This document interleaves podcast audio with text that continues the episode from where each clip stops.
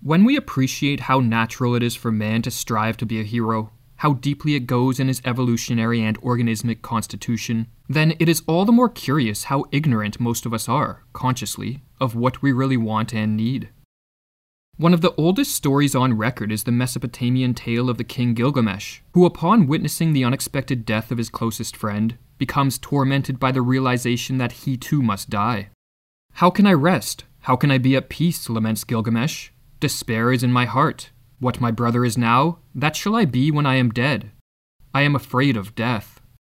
Gilgamesh's fear is so acute that his life turns into a quest for immortality in the hope of countering death's approach.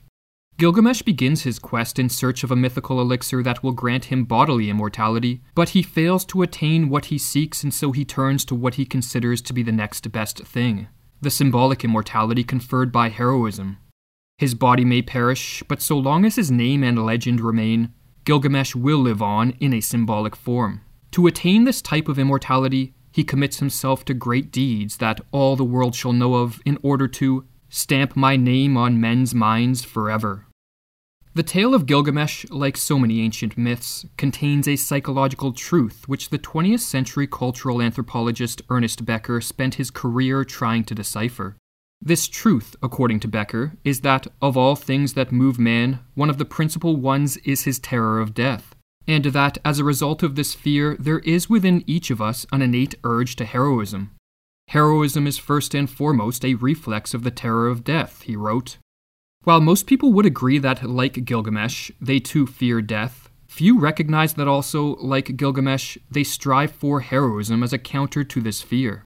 The heroism that most of us participate in is not of the epic scale that defines Gilgamesh, and so is harder to detect.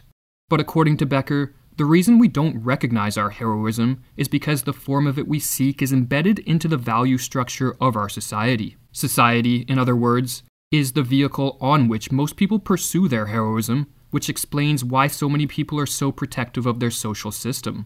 Or, as Becker explains, the fact is that this is what society is and always has been a symbolic action system, a structure of statuses and roles, customs and rules for behavior, designed to serve as a vehicle for earthly heroism. Each script is somewhat unique, each culture has a different hero system. William James echoed this sentiment of Becker's, writing, Mankind's common instinct for reality has always held the world to be essentially a theater for heroism.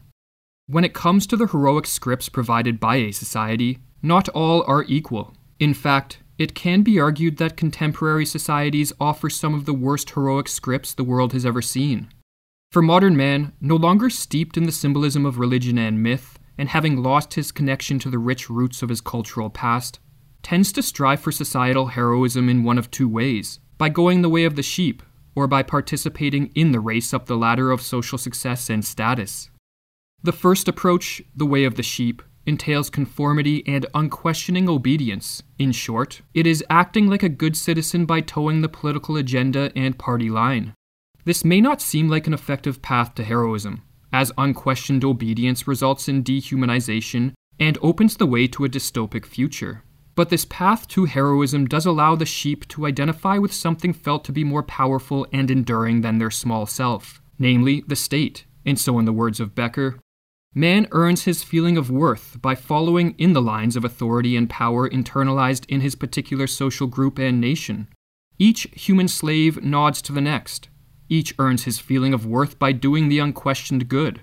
I only followed orders, is the phrase that rankles in the breast of modern man. The second approach to heroism is taken by those who feel they can lift themselves slightly above the other sheep by attaining status and wealth. In answering Becker's question, What is my contribution to the world? or Where do I rank as a hero? the status and wealth obsessed individual goes the way of the peacock. They seek to accumulate consumer goods, more expensive cars, and bigger homes, not primarily for practicality or enjoyment, but in the naive hope that social status, likes, and attention can alleviate their existential fears.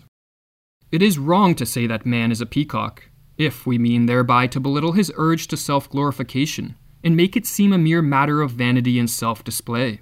The constant harangue that we address to one another notice me, love me, esteem me, value me would seem debasing and ignoble. But when we tally the sum of these efforts, the excruciating earnestness of them, the eternal grinding out of the inner newsreel, we can see that something really big is going on, really vital. Man, however, cannot go the way of the sheep or the way of the peacock for too long without suffering consequences, as these heroic scripts rank low on the scale of effectiveness.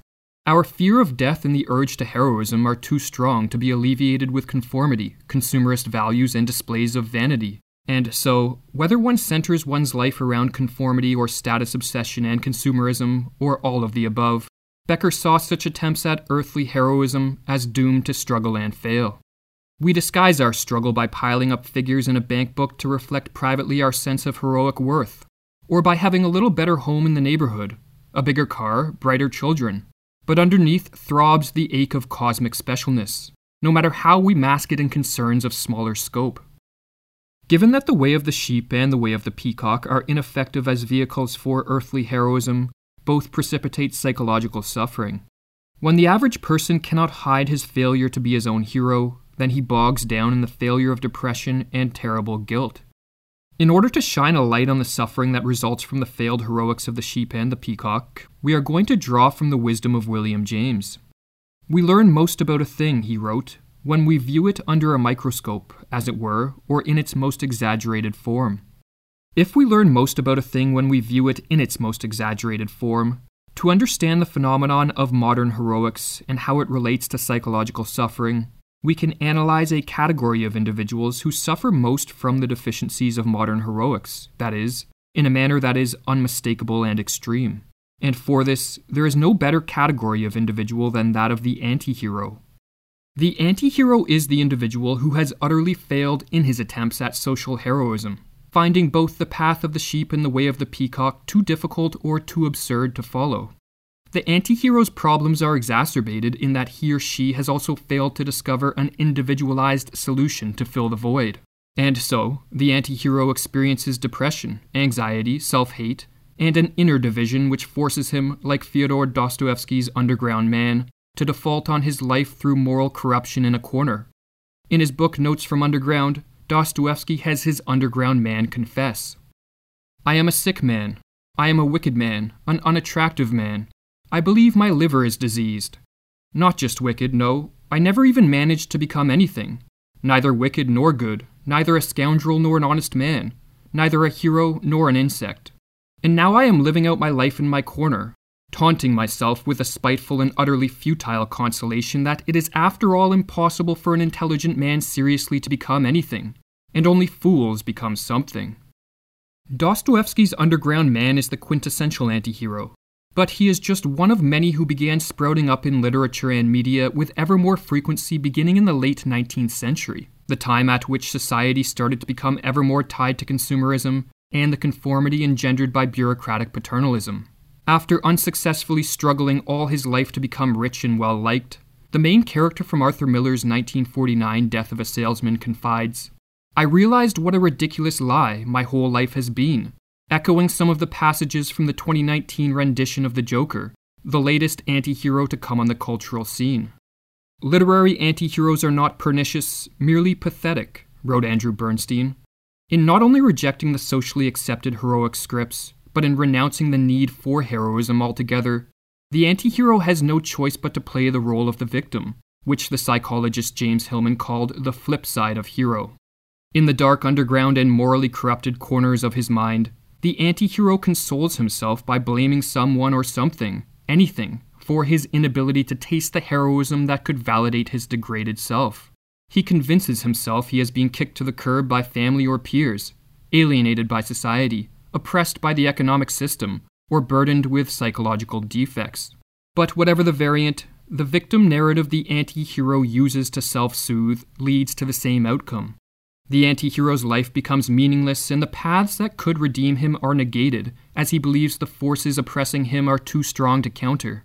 In his book The Sound and the Fury, William Faulkner encapsulated the victim mentality of the anti hero. No battle is ever won, they are not even fought. The field of life only reveals to man his own folly and despair, and victory is an illusion of philosophers and fools.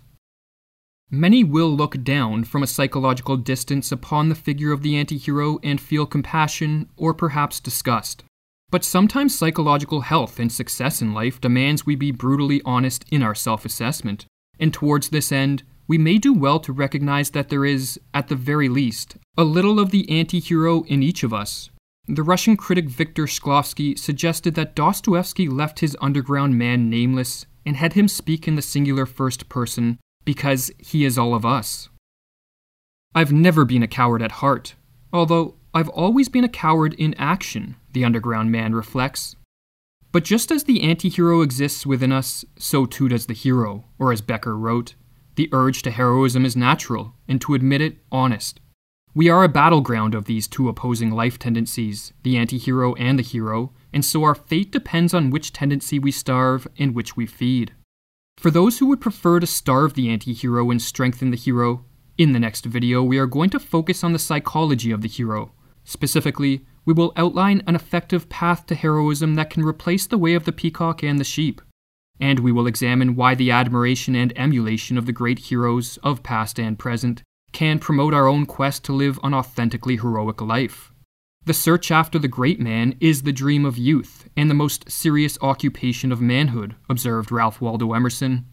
For even the underground man, in some of his more sober moments, felt the ache of the irrepressible urge to heroism, inciting him to seek a better life. I know myself that it is not underground that is better, but something different, quite different, for which I am thirsting, but which I cannot find. Damn underground,